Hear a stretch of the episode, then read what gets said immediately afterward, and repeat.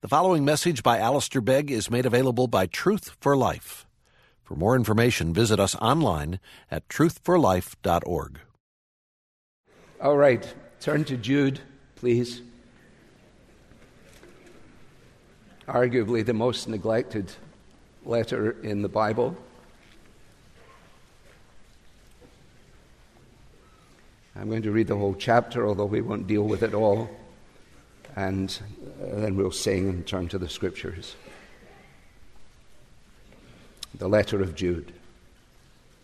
Jude, a servant of Jesus Christ and brother of James, to those who are called, beloved in God the Father, and kept for Jesus Christ. May mercy, peace, and love be multiplied to you. Beloved, Although I was very eager to write to you about our common salvation, I found it necessary to write appealing to you to contend for the faith that was once for all delivered to the saints. For certain people have crept in unnoticed, who long ago were designated for this condemnation. Ungodly people who pervert the grace of our God into sensuality and deny our only Master and Lord, Jesus Christ. Now, I want to remind you, although you once fully knew it, that Jesus, who saved a people out of the land of Egypt, afterward destroyed those who did not believe. And the angels who did not stay within their own position of authority, but left their proper dwelling, he has kept in eternal chains under gloomy darkness until the judgment of the great day. Just as Sodom and Gomorrah and the surrounding cities, which likewise indulged in sexual immorality and pursued unnatural desire, serve as an example by undergoing a punishment of eternal fire. Yet, in like manner, these people also, relying on their dreams, defile the flesh, reject authority, and blaspheme the glorious ones. But when the archangel Michael, contending with the devil, was disputing about the body of Moses, he did not presume to pronounce a blasphemous judgment, but said, The Lord rebuke you. But these people blaspheme all that they do not understand, and they are destroyed by all that they, like unreasoning animals, understand instinctively. Woe to them! For they walked in the way of Cain and abandoned themselves for the sake of gain to Balaam's error and perished in Korah's rebellion. These are hidden reefs at your love feasts, as they feast with you without fear, shepherds feeding themselves, waterless clouds, swept along by winds, fruitless trees in late autumn, twice dead, uprooted, wild waves of the sea casting up the foam of their own shame, wandering stars, for whom the gloom of utter darkness has been reserved forever. It was also about these that Enoch, the seventh from Adam, prophesied, saying, Behold, the Lord comes with ten thousand thousands of his holy ones to execute judgment on all and to convict all the ungodly of all their deeds of ungodliness that they have committed in such an ungodly way, and of all the harsh things that ungodly sinners have spoken against him. These are grumblers, malcontents, following their own sinful desires. They are loudmouth boasters, showing favoritism to gain advantage. But you must remember, beloved, the predictions of the apostles of our Lord Jesus Christ. They said to you, in the last times, there will be scoffers following their own ungodly passions. It is these who cause divisions, worldly people devoid of the Spirit. But you, beloved, building yourselves up in your most holy faith and praying in the Holy Spirit, keep yourselves in the love of God, waiting for the mercy of our Lord Jesus Christ that leads to eternal life. And have mercy on those who doubt Save others by snatching them out of the fire. To others, show mercy with fear, hating even the garment stained by the flesh. Now, to him who is able to keep you from stumbling and to present you blameless before the presence of his glory with great joy, to the only God our Savior, through Jesus Christ our Lord, be glory, majesty, dominion, and authority before all time, and now and forever. Amen. Well, like you, I've been greatly encouraged by the addresses that we've received from Colin and from Herschel. And I was struck by the fact that they had paid careful attention to the framework of the conference that we had outlined by uh, these three phrases, which I couldn't remember what they were. And um, so this morning I went and asked one of our team, What, what is this conference about? Uh, what, what are those three things? because I'd given my book away, and so I didn't have it in there as well. So it's about um, a fearful world and uh, a foolish message and faithful servants. So I said, okay, so somehow I've got to make these opening verses of Jude fit that. And. Um,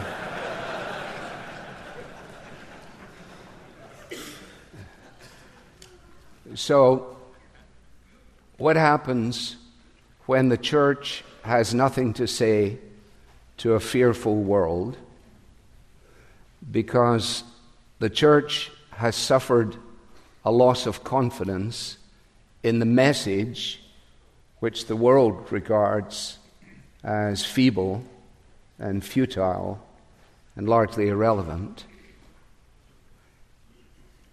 And thus, the servants of that gospel are confronted with a very real danger of being found faithless rather than faithful. I come to this this morning out of a series that we have begun in Jude. I don't feel that I have managed to get to the heart of what it's all about as yet. And uh, as our good friend Dick Lucas tells us, you know, you need to preach something two or three times to fully understand it. And so, uh, hopefully, I and we will be the beneficiaries of it as we look at it now. Last week, I had the privilege of being in the UK, and as I traveled on the tube in London, I was reminded of the way in which the British Transport Police uh, continue to sound an alarm and an alert for all on public transport. You've just seated, some of you have experienced this, and uh, suddenly the recording comes on and it says, See it, say it, sorted. See it, say it, sorted. And if you're a visitor from somewhere else, you say, I don't have a clue what that is about. And what it is actually about is a concern on the part of the transport authorities and the transport police in particular to encourage passengers to look out in case there is anything of danger that confronts them. The sub warning is please remain vigilant for anything that seems out of place or unusual. That's the whole point. If you see it, say something about it, and then the promise is that the British transport authorities are going to sort it if they ever show up. It's perfectly understandable because safety and security are a matter of constant concern. The issues of our world are almost preoccupied with it, whether it is cybersecurity, the security of our children, the fact that even as you've been arriving here, the police are represented on the property. And that is true on a daily basis when the school is meeting here in our building. Because at Parkside, we are equally concerned to see that no one seeking to harm or cause harm is able to creep in unnoticed. And it is that very issue you will see in verse 4 that Jude is concerned about because he's telling us, telling his readers, that this has actually taken place. He's also honest enough to say that he had been planning a different kind of letter, but that he had changed his tack, feeling compelled to say something. Now, I, I take it that Jude follows 2 Peter, that um, Paul is probably dead, Peter may be, John is somewhere in Asia, but he's inaccessible. And so Jude finds himself in a position where he's saying, you know, if I don't write something about this now, I don't know if anybody will. It's not that he's excited about it. It's not that he likes to point things out that are wrong. It's certainly not that he has a spirit of contentiousness, but rather under a sense of compulsion. And the urgency of it was relevant in his day, and it is relevant in every day where the Church of Jesus Christ, living in a kingdom that is this world kingdom, declaring values of a kingdom in which Jesus is the king, an eternal kingdom, so pressed upon by the surrounding and alien environment, if they are not absolutely convinced of the eternal verities of God's revelation, may find themselves desperately in need of this warning. In every generation, it is vital to recognize the threat, to heed the warning, and to keep the faith. Now, Jude is a good pastor, he's a faithful pastor, and in his opening statement, you will notice that he encourages those whom he refers to a number of times throughout his letter as his beloved ones. And I've noted actually that my colleagues have used that terminology in addressing you, and uh, it is right that that should be the case. Jude, we don't need to spend a long time on it, introduces himself as the writer. All of the commentators who don't believe the Bible uh, want to tell us that he's a fiction, he invented this, and so on. You have to spend a tremendous amount of time and energy to make stuff up like that. He is clearly a servant of Jesus Christ, and he's the brother of James. There is only one Jude in the New Testament who has a brother called James. And you can read of that in Matthew chapter 13. I take it that his name is shortened in this way in order that he would be distinguished from the disciple who denied Jesus. And so he identifies himself on two fronts. First, by his family relationship with James, who would lead the church in Jerusalem and who gave to us his little letter of five chapters. I think it's interesting. I wonder, do you, that if, as he is identified as the brother of James, that means that he was also the half brother of Jesus. Now, let's be honest. If you were the half brother of Jesus and the brother of James, what would you lead with? When you get introduced at the conference, and I'm the, ha- I'm the brother of James, big deal. Oh, well, I'm the half brother of Jesus. No, I am a brother of James, and I am a servant of Jesus. The familial relationship with James is secondary to the spiritual relationship which he enjoys with Jesus. We know from the Gospels, don't we, that the, the disciples did not believe in Jesus. His, his own brothers did not believe in Jesus. John chapter 7, he was in Galilee and moving around, but he couldn't go into Judea uh, because the Jews were seeking to kill him. And John says, and incidentally, even Jesus' own brothers didn't actually believe in him at all. It's only after the resurrection that Jude would declare Jesus as his Lord and master. One of the commentators makes just a very simple point, but it's important. No one is too privileged to be exempt from the need to be converted. No one's too privileged. Neither Jude, as Jesus' half brother, nor Mary, as the mother of Jesus. No one is so privileged as to bypass the need for conversion. Now, he is writing to his readership and he identifies them not by names, we don't know who they are, not by who they are, not even by where they are, but actually by what they are. Jude is one of the general epistles. There are seven of them. They're not written to a specific individual or to a certain place. Kenneth Taylor, in his uh, Living Bible, when he paraphrases this, helpfully says, Jude, a servant of Jesus Christ and brother of James, to Christians everywhere. To Christians everywhere. It has uh, an expansive influence. There are specific individuals that he has in mind and to whom he is writing, because the specifics of the letter are pointing to a particular place, a particular time, and to particular people. But notice how he encourages them by his introduction. And I think this is very, very important. It's not just as if he says, you know, I need to think I have a nice introduction. No, this is his heart as he speaks to them. Because he's going to have to say things that are hard to take and are going to cause people to come up short. So he begins very clearly. To those who are called, called. You are the called of God, he says. They knew themselves to have been called out of darkness into God's marvelous light. Coming to faith in Jesus Christ, discovering that the plan of God was from all of eternity to put together a people that are His very own, and that it was the utterly undeserved privilege of each of these individuals who are on the receiving end of this designation to have been called into the family of God. The story of the Bible is actually that story, isn't it? It's the story of God's free decision to put together a company from every tribe and nation and language and tongue in order that we might be to the praise of His glory.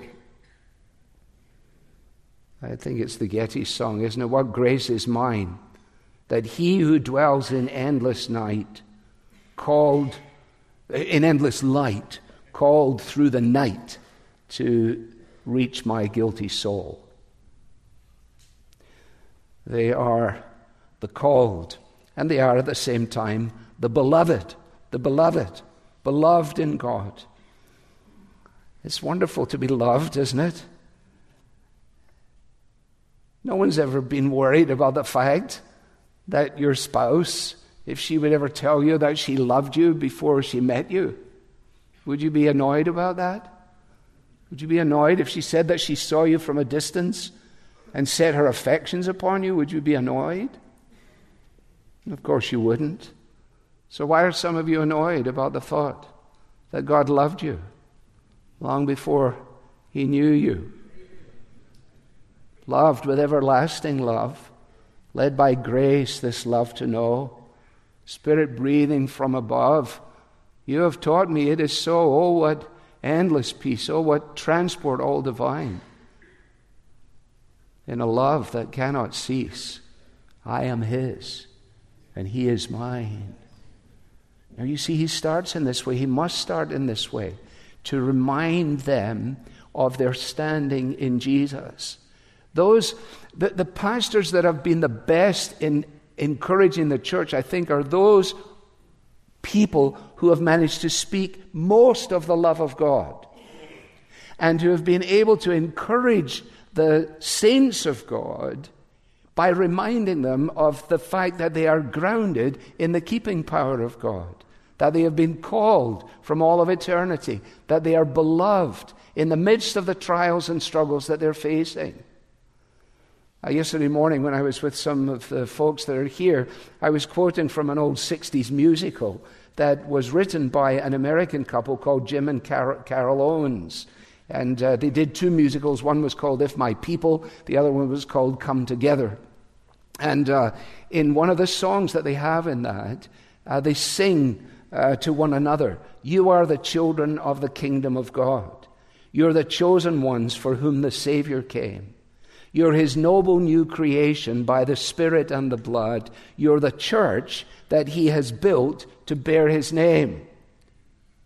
This is who you are. My name is Jude, half brother of Jesus, brother of James, and I'm writing to you, he says.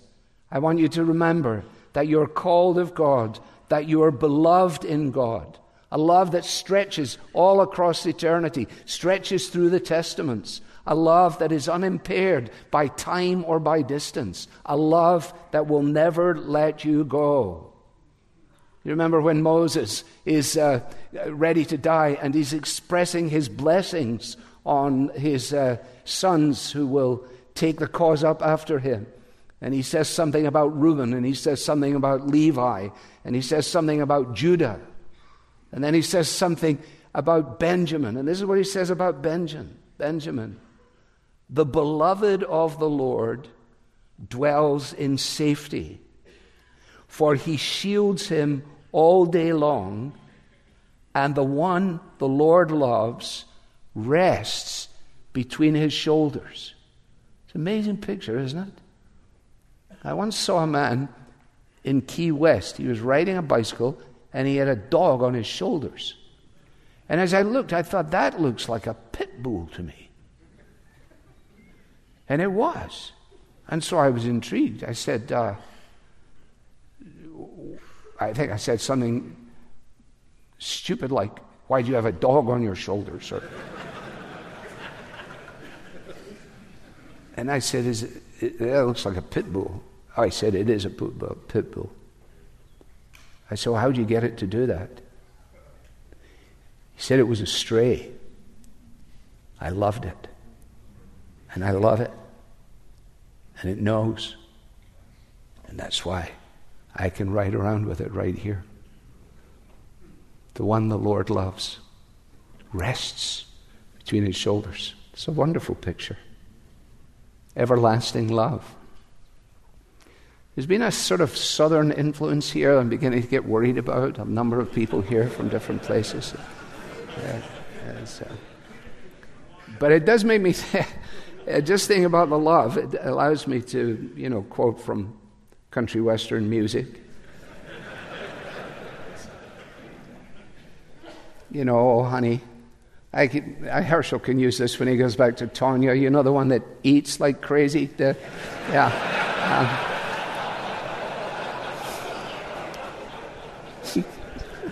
Um, oh, honey, I'm going to love you forever, forever and ever. Amen. As long as old men sit and talk about the weather, as long as old women sit and talk about old men. If you wonder how long I'll be faithful, I'm going to tell you again and again. Honey, I'm going to love you forever, forever and ever. Amen. That is pure sentiment. But when God says it, he absolutely means it. This is the love. This is the love. A love that will not let me go. Even when we make a hash of it like Peter did, he doesn't let us go. You are called, you're beloved, and of course you're kept. Kept. Kept for Jesus Christ. Well, of course, we're kept by Jesus Christ. Kept by Him. He's going to remind them of that by the time he gets to the letter, which you will be reading uh, probably on your drive home. But uh, in the meantime, he wants to encourage them to keep themselves. But as a good and a faithful pastor, before delving into the woes, if you like, he establishes the truths. In order to help me remember these little triads, and Judas is full of them, triplets or triads, whatever way you want to look at it. I, I, I remember this by remembering the Central Bank of Kenya, which is C for called, B for beloved, and K for kept, which will probably mean that all you will ever remember is the Central Bank of Kenya, and you'll never remember what the other things were. In other words, I shouldn't even have mentioned it at all. But I have another one for you in verse 2, which is the Mil- Milwaukee Public Library. a place I've never visited nor plan on visiting. But there you have it mercy, peace, and love. Mercy, peace, and love. You're the called, the beloved, kept for Jesus. That's why I'm keeping you, he says. That's why Jesus keeps you, so that you might be useful to him. And in seeking to be useful to him, in light of the context in which you find yourself, which he's going to delve into in a moment or two, he reminds them. In fact, he prays for them. Essentially, what he says is, I am, a, I am a, like you, I am a servant of Jesus Christ, and I am praying for you. And this is what I'm praying that you might have a special awareness of the mercy of God, whereby he doesn't give to us what we deserve, whereby with mercy and with judgment he weaves the web of our lives so that in being the recipients of mercy, we might in turn show mercy to those who are wandering from the path. And peace, peace, you will keep him in perfect peace, says Isaiah, whose mind is stayed on you because he trusts in you in the face of disruption, in the face of opposition. Peace and love. Speaking the truth in love, keeping us on track. Only God can supply all that we need for every challenge and privilege that we face. And He doesn't just ask that they might know it, but that it might be multiplied to you. That He multiplies the blessings that He showers upon us. I was planning on writing to you, he goes on to say, in a certain way, but I want to make sure that before I get to the matter at hand, you are not in any doubt that I address you as the called and the beloved and the kept. And that when I pray for you, I pray along these lines mercy, peace, and love. And with all that said, he then goes on to make his appeal and to explain why it is that he needs to do so and why it is that he is sounding the alarm. One of the features of living in Cleveland is access to some of the best health care in the world. And each of us, as pastors, spend, as you do, time in various facilities. And every so often, when you're there to visit someone, you will have experienced this. You have that uh, three blasts on the trumpet or whatever it is, or the ding, ding, ding and then it goes into code blue, uh, floor six, room E12, code blue, room six, E12, whatever else it is. And it never fails to put the, the, the, the hair up on the back of my neck because I know that exactly what has happened there is that someone has gone into a cardiac arrest and the word is going out for everybody to hear so that those who are able to do something will actually get up and do something. And what I suggest to you is happening here in Jude writing in this way is that he is sounding out a code blue. In, in the Cleveland Clinic, they have what they call a crash cart, which has all the necessary uh, materials. And so when the code blue sounds, the crash cart is brought into action. So here he is, having addressed them in this way, having identified himself in this way. Beloved, although I was very eager to write to you about our common salvation, I found it necessary to sound this warning, to write appealing to you. In other words, instead of taking a more leisurely approach to the vastness of God's panoramic purposes, I determined that what I have to go on and write to you is a matter of great urgency. It's, I'm sounding, if you like, he says, a wake up call to a church that has been half asleep. And the reason we know that it's been half asleep is because it has allowed certain people with an evil agenda to creep in unnoticed. And the real danger that is being confronted is not an external danger, it is an internal danger. I think it is timely for us to ponder this as those who are servants of God's Word and servants of God's people and living in an alien culture. There is no question that we understand the eroding impact of godlessness all around us. The temptation then is to respond to that directly by whatever mechanism. And some of us are tempted to make political responses to that which is actually a fundamental theological problem. And what, what Jude is saying here is this the real challenge that you folks are facing is not external, it is internal. It is internal. And that's why I'm sounding this note. Now, Jude recognizes that it's going to take backbone to heed his appeal.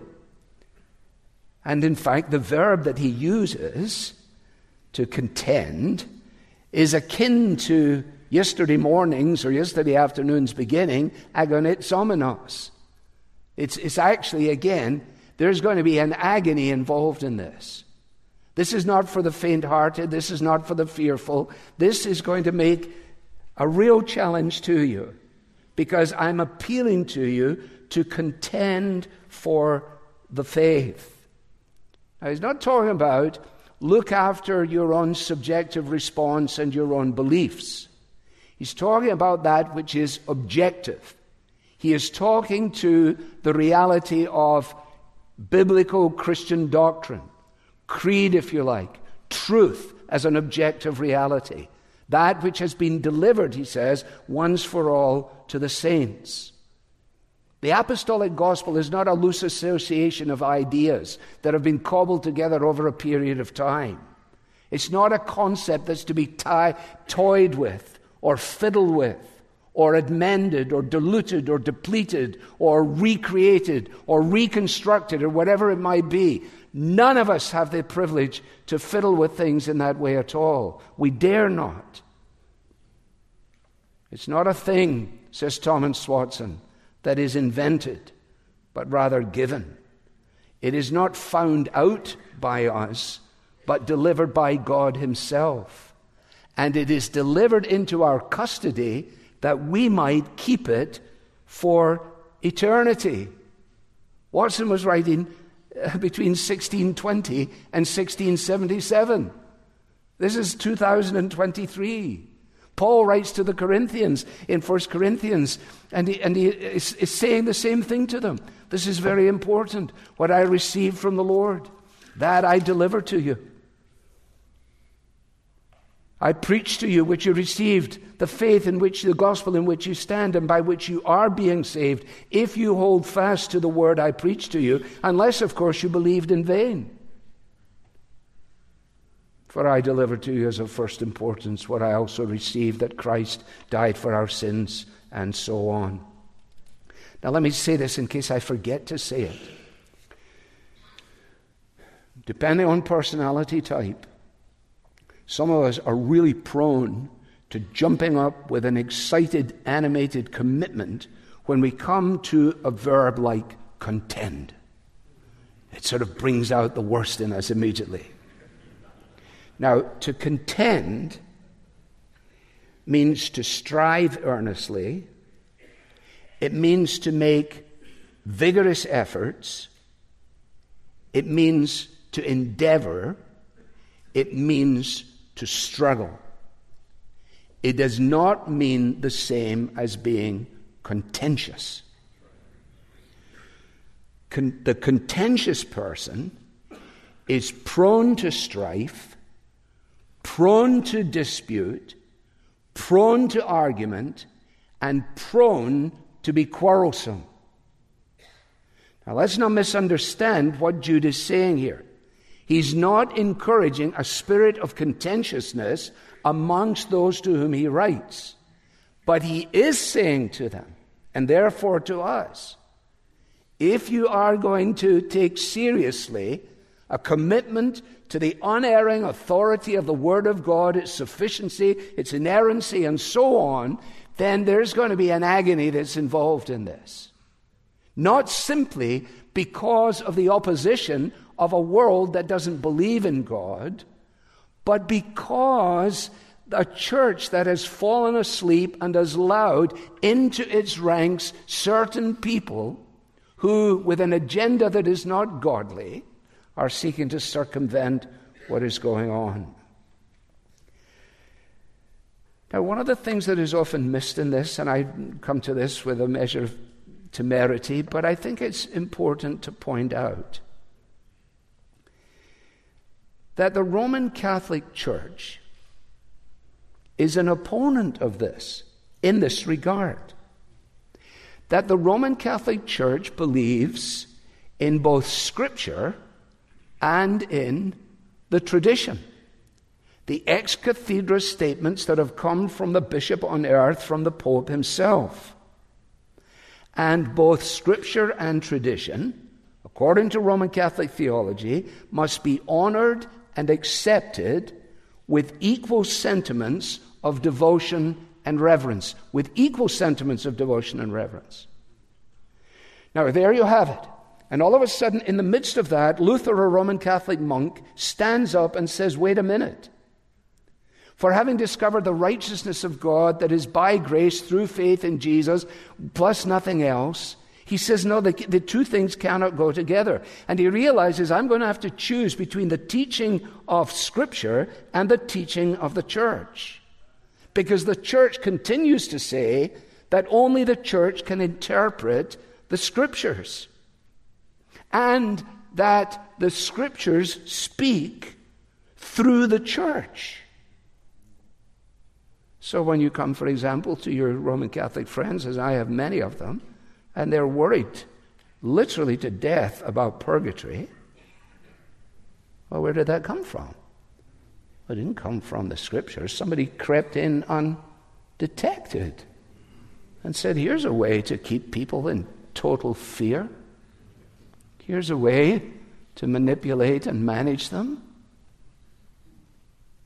In every generation, whatever the issue is, there has to be the someone who says, hey, at the present time in the UK, the Anglican Communion is facing this very issue. And the question is, where is the Luther who will stand up and say, I wanted to write to you about all kinds of things, but I felt that I must actually put a stake in the ground and say to you, come on now, let's rally around this, the objective truth of the gospel. Calvin writes, he says, if we consider what schemes the evil one employs to divert the faith, what was a useful warning in the time of Jude is more necessary in our age. Again, that's a long time ago. And if it was necessary in his age, it's surely necessary in our age. I don't know what you think, and this is just my opinion, but I think that evangelicalism in the West is probably more non theological than it has ever been in the entire history of the church. More non theological. Um, people uh, write to me all the time from different places, and this is not an, un, an unusual note, but it so saddens me when I get them that I write them down. This is in my little black book, page 87, but you'll never know. And this is written to somebody who's somewhere in the country. The struggle to find solid teaching and a high view of God and His Word is very real. We visited over 10 churches, and rarely did one begin with the opening of the Word. Somebody saw my notes yesterday, and, and they said, Oh, you write your notes down? I said, Oh, yeah. They said, Well, that's kind of ancient, isn't it? I said, Oh, no question about it. It is ancient. And I said, You know, I write them down. And I showed it to them. And, and they looked at it and they said, But this says, let's take our Bibles and turn to. You, even, you have to write that down in case you forget that? I said, No, I write it down so I will never forget it. And actually, I write it down so that if I drop dead in the pulpit and I've only managed the first sentence,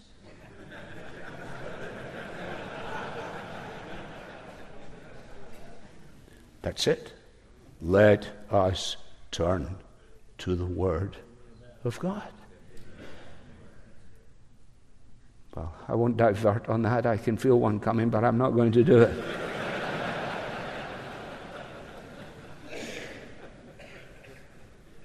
now, the men that he goes on to introduce us to, we ought not to imagine them walking around with uh, horns or pitchforks. These people, these people that he is identifying were immediately likable people.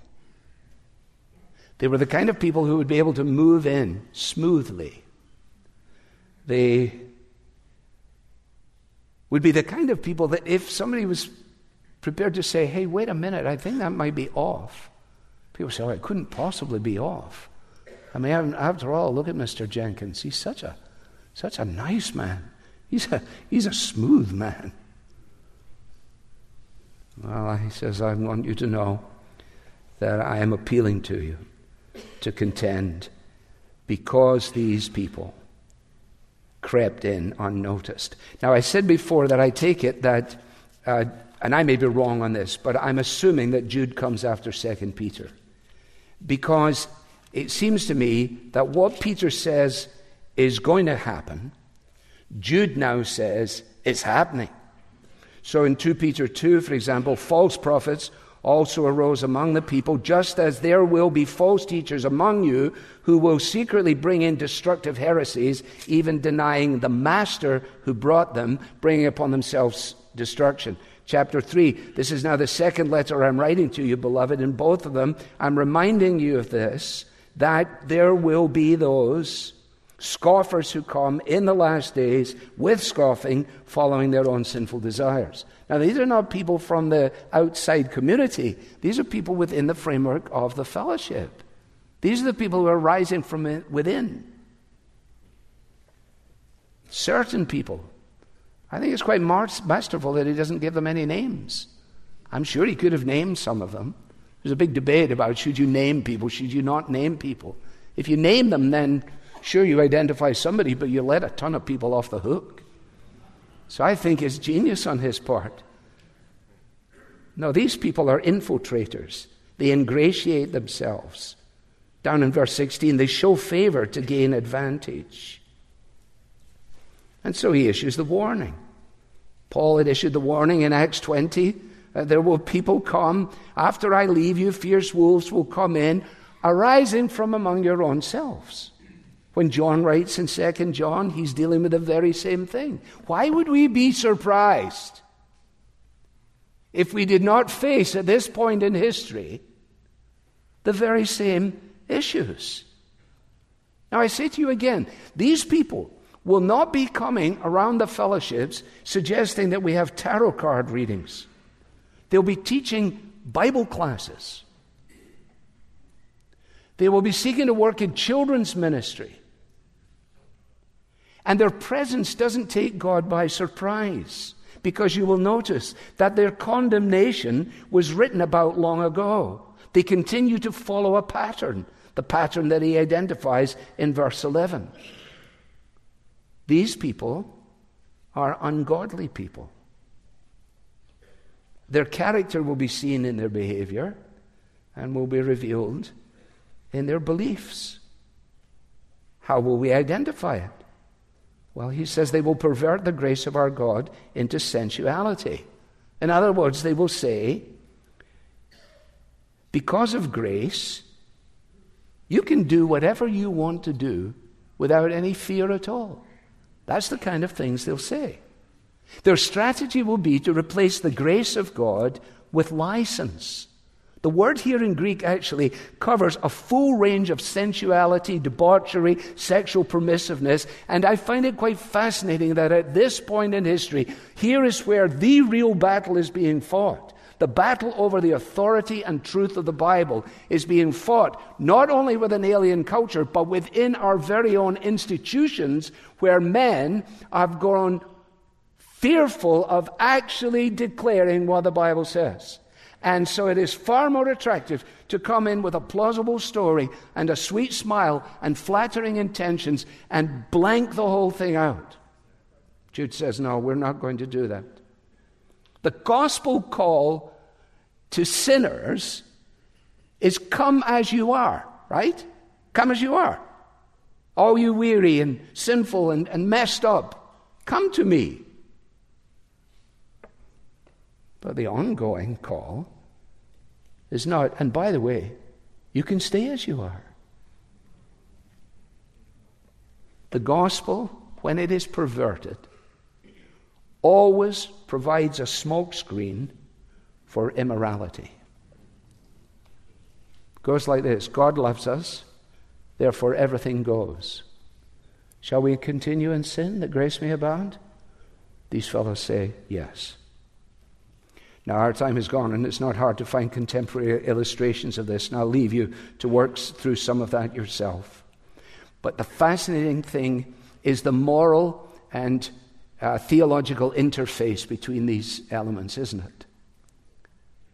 Either we change our view of God to fit our immoral choices, or we bring our immoral tendencies under the jurisdiction of God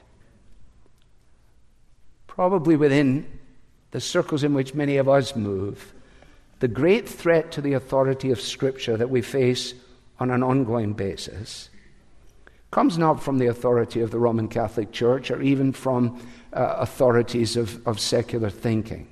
It comes from the authority of experience. The authority of experience. So you sit with somebody and you're talking with them about the call of God upon their life and the nature of what it means to live under the jurisdiction of Jesus. And they say something like this Well, I know God says it's wrong, but I'm sure He understands because it just feels so right. It just feels so right. It just didn't feel right living with her. If you knew what she was really like, Pastor, you would agree. I have no comment to make on that, but I have a comment to make on this. The fact that it feels so right for you to be hiding with a lady from the gym. You have no freedom to believe anything than what Jesus taught. We have no freedom to believe, behave in any other way than Jesus commands. And the command to identify and hold to these things with boldness is the necessity of holding to them with gentleness. And that's why I try to say, let us not uh, get on, up on our high horse with a spirit of contentiousness. When Paul writes about this, he says, You know, I, I entreat you by the meekness and gentleness of Jesus Christ, so that they are wooed back. Jude, as a shepherd, can't sit idly by and watch the internal destruction of the flock. He doesn't offer helpful advice, but a strong, striking, prophetic word from God through his servant to the saints, urging them urging us to wake up and contend for the faith.